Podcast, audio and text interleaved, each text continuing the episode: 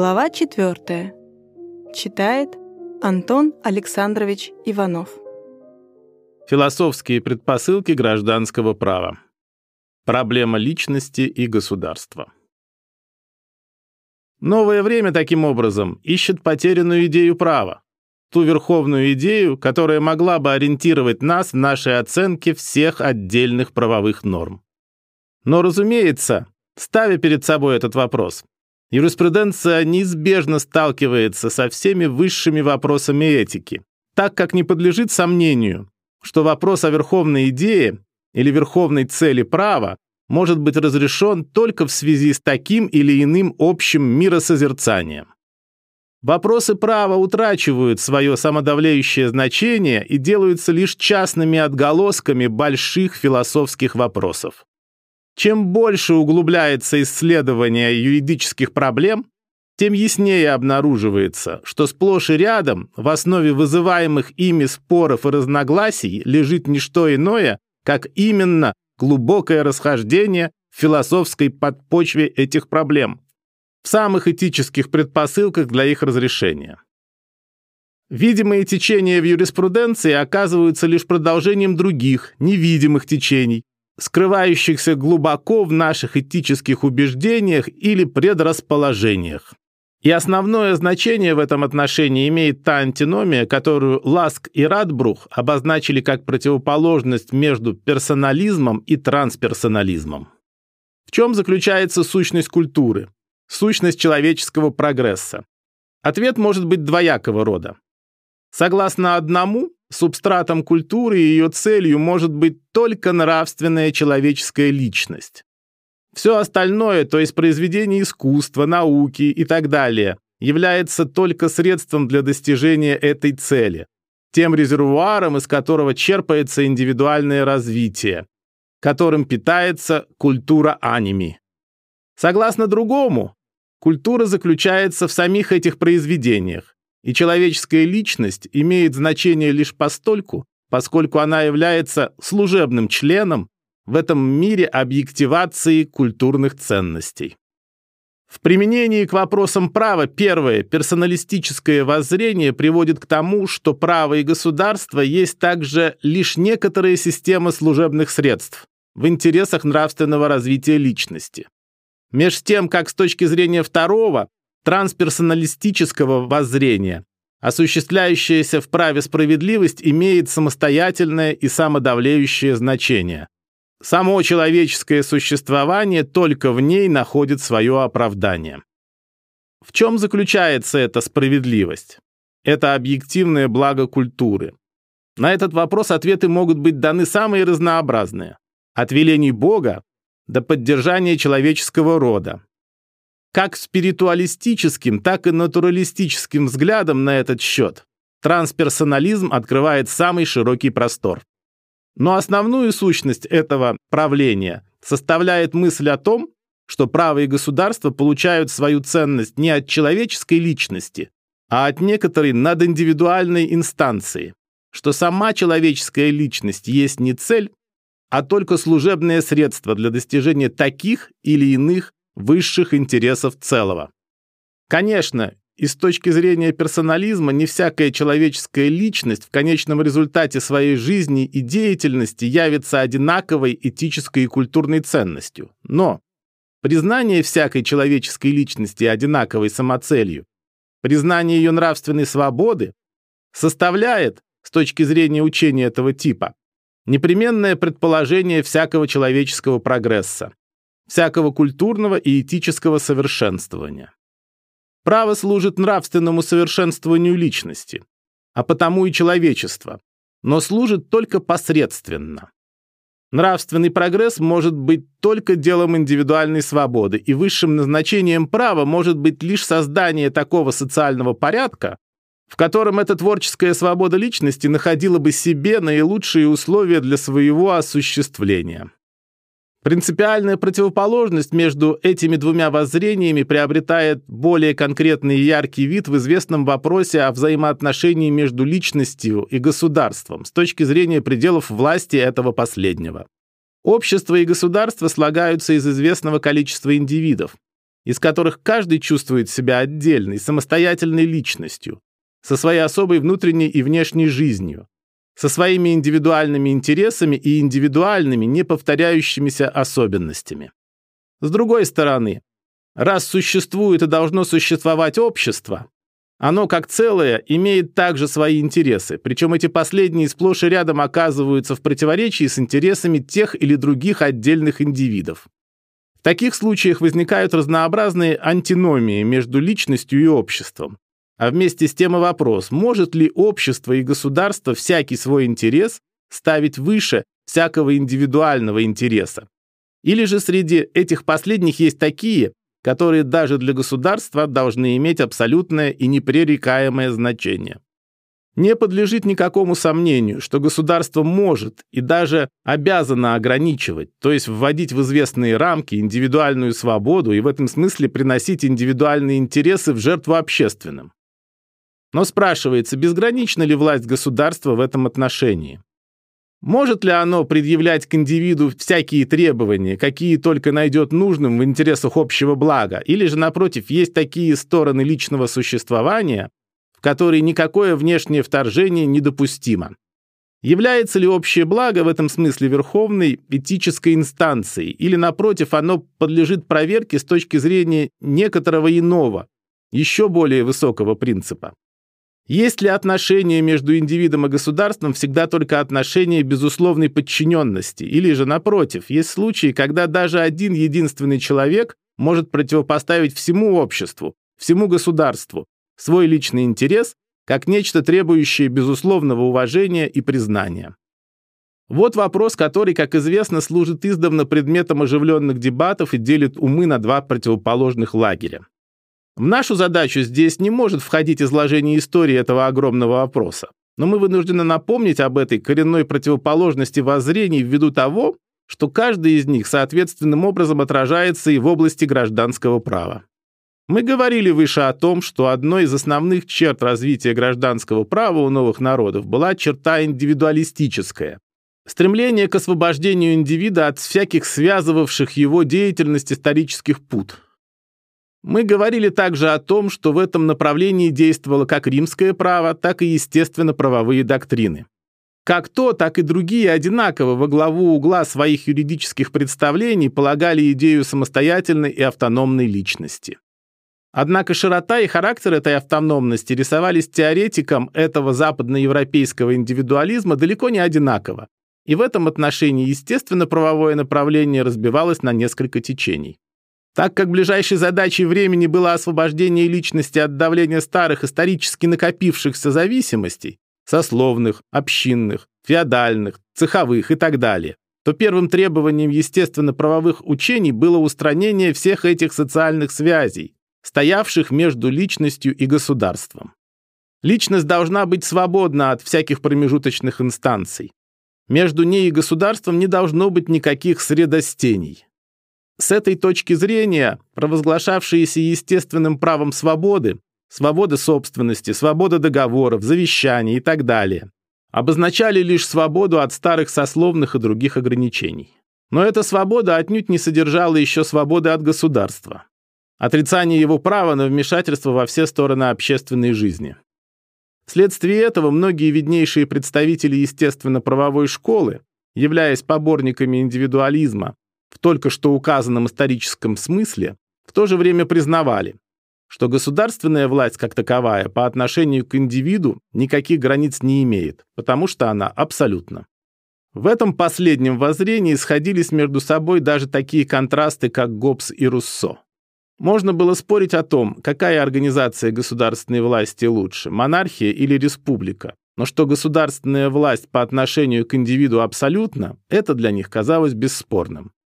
На этой почве, между прочим, возникло в восемнадцатом веке то своеобразное сочетание естественного права с монархизмом, которое мы имеем в так называемом просвещенном абсолютизме с его системой всесторонней правительственной опеки над подданными. В своей борьбе с остатками феодального строя доктрина естественного права, как это делали еще средневековые легисты, могла идти рука об руку с монархической властью, и, поскольку дело касалось только этой борьбы с историческими рудиментами, примирение абсолютизма с естественным правом могло представляться возможным. С другой стороны, усвоение требований естественного права в этих пределах давало абсолютизму возможность хотя бы на время укрепить свою позицию. Ощущая невозможность под натиском новых идей сохранять прежнее воззрение на государство, как на поместье правящих лиц, и на власть, как на одностороннее право властвующих, абсолютизм стремился спасти себя, взяв на себя функцию общего просвещенного благодетеля и руководителя. Отсюда всесторонняя доброжелательная опека над гражданами. Опираясь на провозглашаемую им свою священную обязанность заботиться о духовном и материальном благе подданных, абсолютизм стремится проникнуть во все уголки общественной и частной жизни со своим контролем и регламентацией. Наиболее ярким теоретиком такого сочетания естественного права с идеей полицейского государства является, как известно, Вольф. А свое наиболее полное практическое осуществление оно нашло в прусском земском уложении тысяча семьсот девяносто четвёртого года. Но, разумеется, такой союз не мог оказаться прочным. Развивающаяся жизнь вовсе не хотела попасть из огня старых феодальных ограничений в полымя новой монархической опеки. Абсолютизм отжил свой век, и в естественном праве взяло верх то течение, которое провозгласило верховным сувереном волю народа. «Волонте генераль», а в системе правительственной опеки противопоставила декларацию свобод, декларацию прав человека и гражданина. Однако провозглашение этих свобод отнюдь не обозначало еще в устах деятелей Великой Революции признание того, что государственная власть и принципиально в чем-то ограничена. Напротив, с практическим индивидуализмом у них соединялась мысль об абсолютном верховенстве народа, о неограниченности народной воли по отношению к индивиду. Все декларации прав были направлены против органов власти, но не против самой власти, не против власти народа. Все они имели своей целью гарантировать свободу политическую, а не свободу индивидуальную. В деле устроения общественной жизни народная воля не имеет никаких границ. Против нее индивид не имеет никаких прав, ни духовных, воля народа может даже установить обязательную религию, не материальных. Собственность есть только уступленное государством пользование.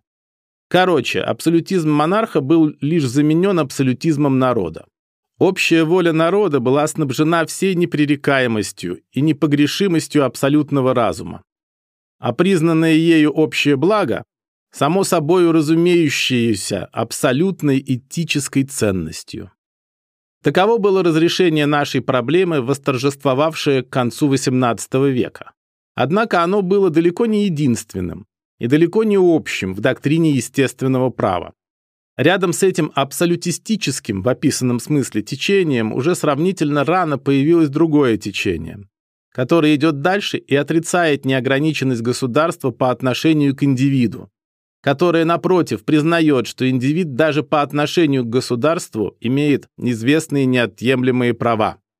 Индивидуалистическая тенденция достигает здесь таким образом своего еще более высокого напряжения. Зародилось это течение прежде всего в борьбе за религиозную независимость, и первым правом, которое стали провозглашать неотъемлемым, было право на свободу религиозного исповедания. Свое практическое выражение нашло это течение в английских биллях о религиозной свободе, но главное – в некоторых американских декларациях прав. Наиболее раннее теоретическое обоснование это направление получило у Локка. Согласно учению этого последнего, индивид уже от природы имеет известные права, без которых он существовать не может. Создавая общественным договором государство и власть, он отнюдь не отрекается от этих прав. Напротив, самое государство и самая власть создаются лишь для лучшей охраны этих прирожденных и неотъемлемых прав. Поэтому государство должно ограничиваться исключительно этой охраной. Выходя за эти пределы, государство нарушает свое естественное назначение. На этом основании Локк, впрямую противоположность Гоббсу или Руссо, отрицал всякое вмешательство государства в область веры. На этом же основании он объявил неприкосновенным и право собственности. Идеи Локка нашли себе в течение дальнейшего времени горячий отклик как в Англии, так и на континенте. Подкрепленные затем экономическим направлением Адама Смита и его последователей, они создали мощное течение, в рядах которого красуются Бентам, Кант, Гумбольдт, Миль, Спенсер и многие другие. Таким образом, воззрению абсолютистическому было противопоставлено воззрение индивидуалистическое, в этом новом смысле, или либеральное. Юридическому трансперсонализму был противопоставлен юридический персонализм. Если, как мы видели, в конце восемнадцатого века, в эпоху Великой революции, торжествовало первое, то, напротив, в течение первой половины девятнадцатого века возобладало второе. Идея государственного невмешательства, идея лассе-фаре, лассе-пассе, определяла, как известно, всю внутреннюю политику европейских государств. Но затем наступила снова реакция. Все громче и громче стали раздаваться голоса против крайности индивидуализма и против идеи невмешательства. В разнообразных социологических, исторических и экономических учениях роль личности стала сводиться к нулю. Общество, масса становились центром внимания, а общее благо – верховным критерием права и нравственности. Бедан пишет: «Во имя ли всеобщей воли, для общественной ли пользы или эксперимента, а то и ради феи современной науки, эволюции, беспрестанно взывая к некоему общественному праву во всем разнообразии его форм, господствующая партия полагает, что человек всецело принадлежит ей и пытается под видом закона навязать всем свои собственные представления об обществе и его идеальном устройстве». Конец цитаты. Идея неотъемлемых прав стала терять свой кредит в глазах философов и государствоведов. О границах государственной власти над индивидом они готовы были говорить разве что в смысле добровольного самоограничения государства. Человеческая личность стала совершенно откровенно низводиться на степень простого средства в руках общества. Как бы ни протестовал индивид против такого принудительного обращения его в средства, как бы ни защищала его индивидуалистическая философия, общество всегда так поступало и всегда будет поступать, пока не утратит инстинкта самосохранения. Такие и подобные изречения стали все чаще и чаще провозглашаться как некоторая неопровержимая социальная аксиома. И тем не менее, несмотря на все эти явления, противоположное течение не исчезло. Идея самоценности человеческой личности и ее неотъемлемых прав не погибла. Индивидуализм остается видным фактором современной жизни, настолько, что многим и до ныне он кажется господствующим. И чем сильнее на него нападки, тем более резкую форму приобретает и его защита. Именно ничем иным, как такой крайней, резкой формой протеста является анархизм. Если с одной стороны откровенно заявляют, что общество всегда будет принудительно обращать индивида в средства, то неудивительно, если с другой стороны в ответ на это раздается полное отрицание всякого государства и всякой власти. Если так, если вообще такова природа государства, то, очевидно, оно есть огромное зло. Если так, то не надо нам никакого государства, долой государство, и да здравствует абсолютно свободная личность. И, естественно, ожидать, что чем сильнее будут крайности в одном направлении, тем сильнее они будут и в другом. Линии тяготения будут расходиться все дальше и дальше, а вместе с тем и вся общественная жизнь будет терять свою устойчивость. Теза и антитеза даны самой общественной жизнью, но для сохранения ее устойчивости и правильности, очевидно, необходим какой-то синтез. И думается, что сама жизнь постепенно, но неуклонно намечает этот синтез. Как было упомянуто выше, первое отчетливое формулирование идеи о пределах государственного вмешательства произошло на почве вопроса о свободе религиозного исповедания, то есть именно в той области, которая является центром всего духовного бытия человеческой личности. Эту сторону нужно было отстоять человеку прежде всего. Но к этому вопросу первыми теоретиками неотъемлемых прав, Локком и другими, был присоединен и вопрос о неприкосновенности собственности, вследствие чего данное направление стало проповедью государственного невмешательства и во всю область экономических отношений. В силу исторических условий это последнее требование в семнадцатом и восемнадцатом веках соответствовало прогрессивным стремлениям времени. В эпоху борьбы за религиозную свободу оно поддерживало борющихся против экономического давления со стороны католической государственной власти. В эпоху просвещенного абсолютизма оно выступало против всепроникающей правительственной опеки. Но затем, как мы знаем, положение вещей радикально изменилось. В течение девятнадцатого столетия именно эта сторона учения стала противоречить требованиям жизни и вызывать к себе отрицательные отношения. признать принцип государственного невмешательства в область экономических отношений, признать принцип неприкосновенности собственности и абсолютной свободы договоров, значит бы совершенно отказаться от надежды когда-нибудь справиться с растущими социальными неустройствами. С этим примириться было невозможно, и так как проповедь невмешательства обосновывалась идеей неотъемлемости права собственности, то была проведена атака на саму идею неотъемлемых прав. Право собственности не есть неотъемлемое право личности, так как вообще никаких неотъемлемых прав не существует. Между тем, такая постановка вопроса заключает в себе несомненный логический скачок. Возможно, что право собственности не есть неотъемлемое право, но это не значит еще, что и вовсе никаких неотъемлемых прав нет. Как это часто бывает с теориями, учение о неотъемлемых правах личности, выросшее в известной исторической обстановке, могло при самом своем появлении на свет вместе со своим чистым ростком вынести и случайные исторические придатки. Отрицать вместе с этими случайными придатками и здоровый стебель идеи было бы, конечно, совершенно неправильно. Надо, напротив, вглядеться внимательнее и отделить одно от другого. И думается, что в то время, как в сферах отвлеченной мысли ведутся указанные теоретические споры, реальная жизнь незаметно производит работу отбора. Если в области экономических отношений все более и более усиливается активное вмешательство государства, то, напротив, в старом вопросе о свободе религиозного исповедания торжествует противоположный принцип – принцип свободы и неприкосновенности. Современный правопорядок как будто все определеннее и определеннее проникается началом. «Воздайте Божие Богови, а Кесарева Кесареве». И действительно, в огромном споре между личностью и обществом, думается, надо резко различать две совершенно несродные части спорной территории. С одной стороны, внутреннюю, духовную жизнь человека, имеющую своим кульминационным пунктом его религиозное исповедание, а с другой стороны, отношение внешнего, главным образом экономического порядка. Первые, духовные интересы составляют самое содержание, самую сущность человеческой личности, то, что дает ей ощущение ее подлинного «я», и от чего она не может отказаться, не переставая быть самою собой. Вот почему религиозные и нравственные убеждения способны бросить маленькую горсть людей, даже одного единственного человека, на самую решительную борьбу с огромным обществом, со всемогущим государством. Вот почему самый вопрос о неотъемлемых правах личности был поставлен впервые именно в этой области. Раз государственное или общественное вмешательство грозит сломать в человеке его самое ценное, грозит убить самую его духовную сущность, нет ничего удивительного, если он примет решение или отстоять себя, или погибнуть.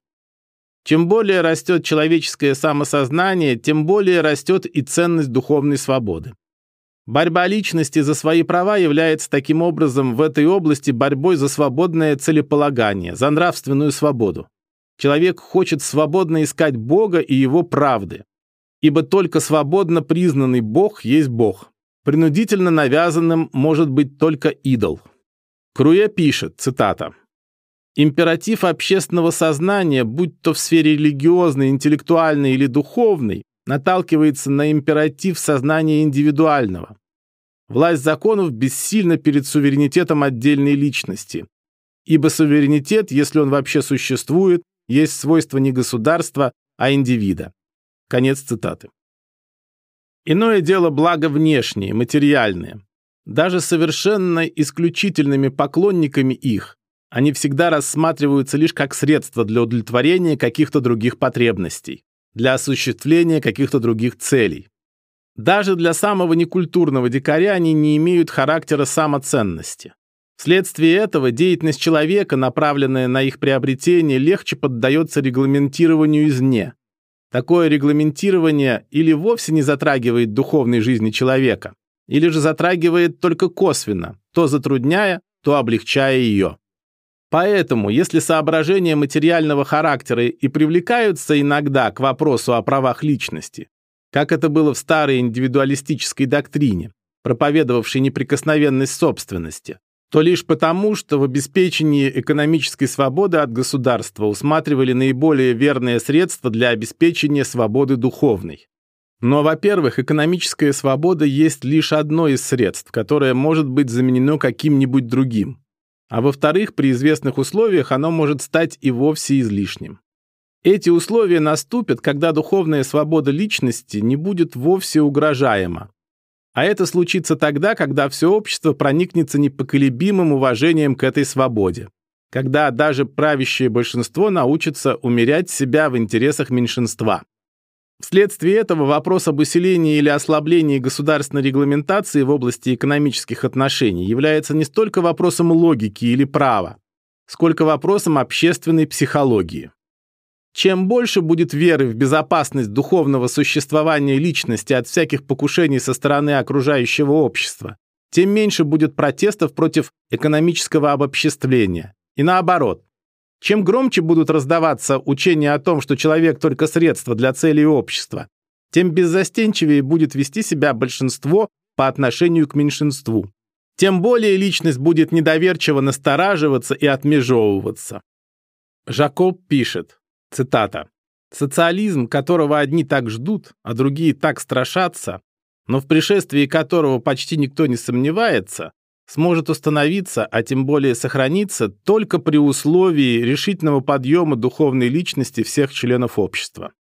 Он мгновенно превратится в самую тираническую, самую одиозную из всех известных форм общественного устройства и погибнет в огне всеобщего бунта, если общество не будет состоять из граждан, всецело приверженных идее права, готовых уважать свободу ближнего не менее, чем защищать свою собственную, и способных даже рисковать собой, защищая от любого посягательства независимость тех, кто мыслями и делами своими отличается от большинства».